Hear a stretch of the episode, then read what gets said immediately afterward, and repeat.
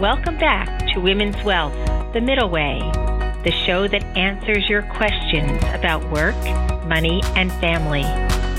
My name is Susan McGlory Michael, and I am the CEO and founder of Glen Eagle, a wealth management firm in New Jersey.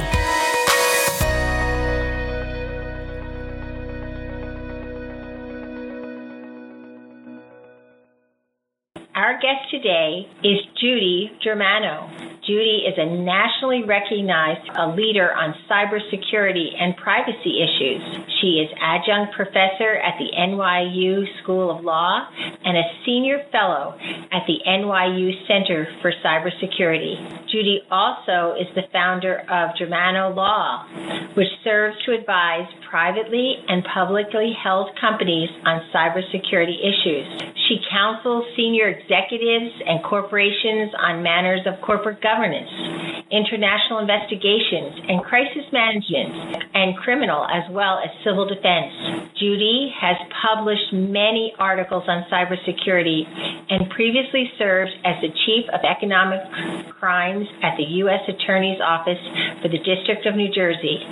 Wow. Welcome, Judy. I am overwhelmed and impressed by your background. Thank you for joining us today.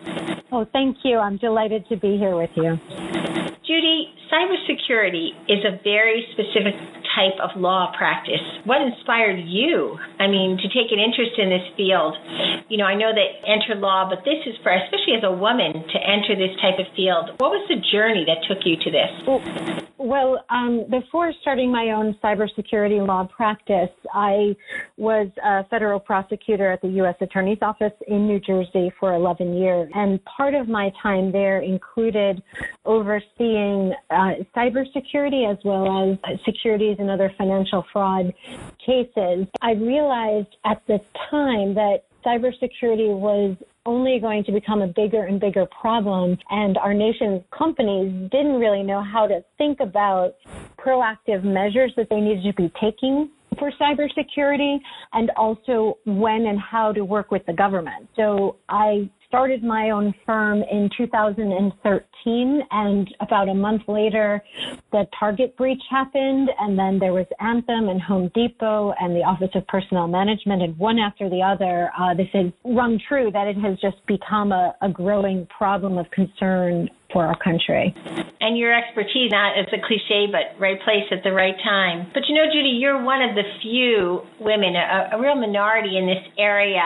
What is it that you can tell us about? What do you think the reason that more women are not entering um, such a valued and, and in demand field? I mean, this is something that's never going to go away. We have to address this. And I, I don't know a firm or an institution from nonprofit to huge corporations that are not having to really spend the time and energy and effort to address these issues.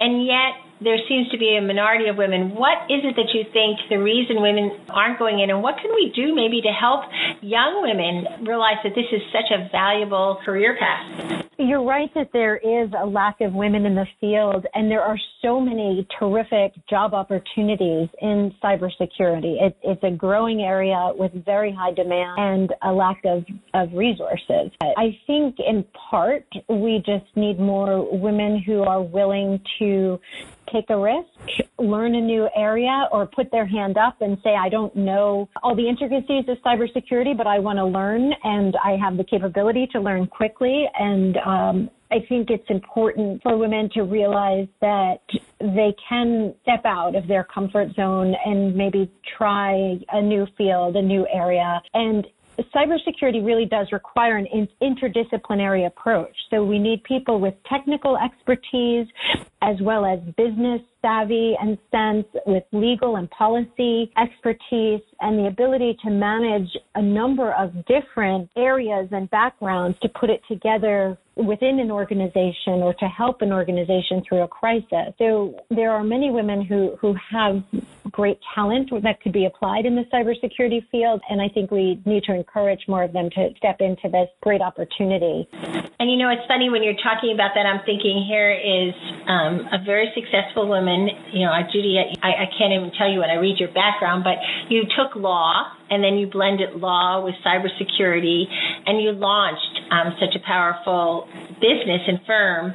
But there's also other blending. You know, there's there's another aspect to many of us as women, and um, I would love you to share with our women listeners today. I know you're a mom of two children, a son and a daughter but you're also blending again a, a triathlete, a very successful marathon runner, and Ironman. And not only just the simple, I'll try the Ironman and do it one one time. Can you please share with us how all that, all of that, all of these different entities come together to make you who you are? Oh, thank you. Uh, yeah, so it's a lot to, to juggle for most women, the, having a family and your children and family being foremost and also developing a career.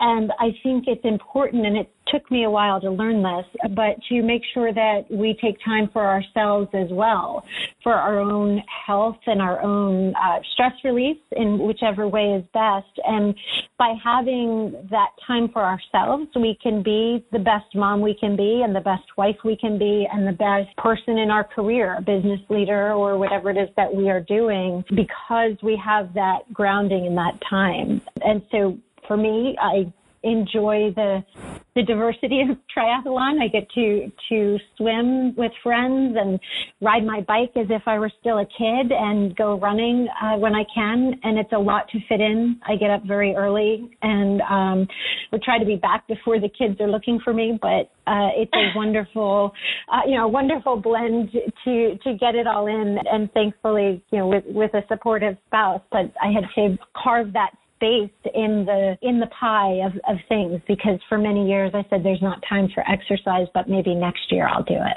Well, you know, you're very humble though, Judy, because tell us a little about Ironman. You didn't you didn't just do Ironman once. Tell us how much you've done over the year because it's, uh, for me when I heard that I, I was a little in awe of the whole thing. So I, my view is if you can do that, I can definitely get out once or twice a week and run four or five miles. uh, thanks. Um, so, so the Ironman, it's a 140.6 mile race. There's a 2.4 mile swim, a 112 mile bike, and then a 26.2 mile run, a marathon, all in one day. The clock starts in the morning and goes until you're done. And I actually, since I was a kid, I wanted to be a triathlete, but I, again, the, the negative voice in me thought, oh, that's the real athlete. And I actually didn't know how to swim very well, but I took swimming lessons because I wanted to learn triathlon. I went out of my comfort zone. You started with a, a shorter distance and then did a half Ironman and then did a full and, and then wanted to get better and faster at the full. So decided I really like the, the discipline of the training of that. But doing the triathlon, which was beyond my comfort zone, which was a new area that I had to fit into an already very busy work and family life, made me also realize that I should listen more to the uh, voice inside that said, "This is what I want to do. I can just do it," as opposed to the other voice that that was much more conservative and maybe more negative. And I thought, if I can do a triathlon, I can open my own business too. And and that was part of the the process of being comfortable taking thoughtful, calculated, researched risk, but taking risk to stretch beyond what I thought I could otherwise do. I love that voice inside of each of us because we both do have that voice, but you really did seize to listen to that voice that said stretch beyond your comfort zone, not only when you decided to open your firm, in your career as a mom, making sure that you're, you're partaking in physical um, exertion not to achieve and to, and to feel. And I can imagine when you're running and things, how it clears our heads sometimes to take ourselves out of the day to day. We do this every interview. We ask the, the women women that join us to leave the women that are listening with just one thing that you think was life changing for you or advice to give them when they're riding in a car or they're listening to this podcast and they're saying to themselves, wow, I haven't run in years, or I haven't started that firm that I've been thinking about, or I haven't made that call, what would be the one piece of advice you would give them? Um, if I could say two quickly, Um, sure, you. One, this is this is a women's talk show. You can say five. Go ahead. Thank you. Well, just two, but one is from a book that I read called "Run Like a Mother" years ago, and it was a line that really rang true for me. And it said, "Don't say anything to yourself that you wouldn't say to your best friend." And so often we speak negatively in our own to our own selves and hold ourselves up to unrealistic demands as, as a mother or as a person in our job or whatever it may be. And, and I thought that was very good advice for me. And the, the second piece is don't be afraid to fail. If you're doing what you believe is right, don't be afraid to take a risk and don't be afraid to fail because then just pick yourself up and go back at it. Judy, I can't thank you enough for joining us today. This has been absolutely wonderful. You are inspiring. I will tell you tomorrow morning I will be out running again. So thank you so much. you were an inspiration to me and I think so many that are listening. So thank you for joining us. Oh, thank you so much for having me. It's a pleasure. Thanks for tuning into today's episode of Women's Wealth, The Middle Way. Make sure to subscribe to us and leave a review on iTunes Spotify, SoundCloud, or your favorite podcast app. Join us for new episodes every other Wednesday. See you in two weeks.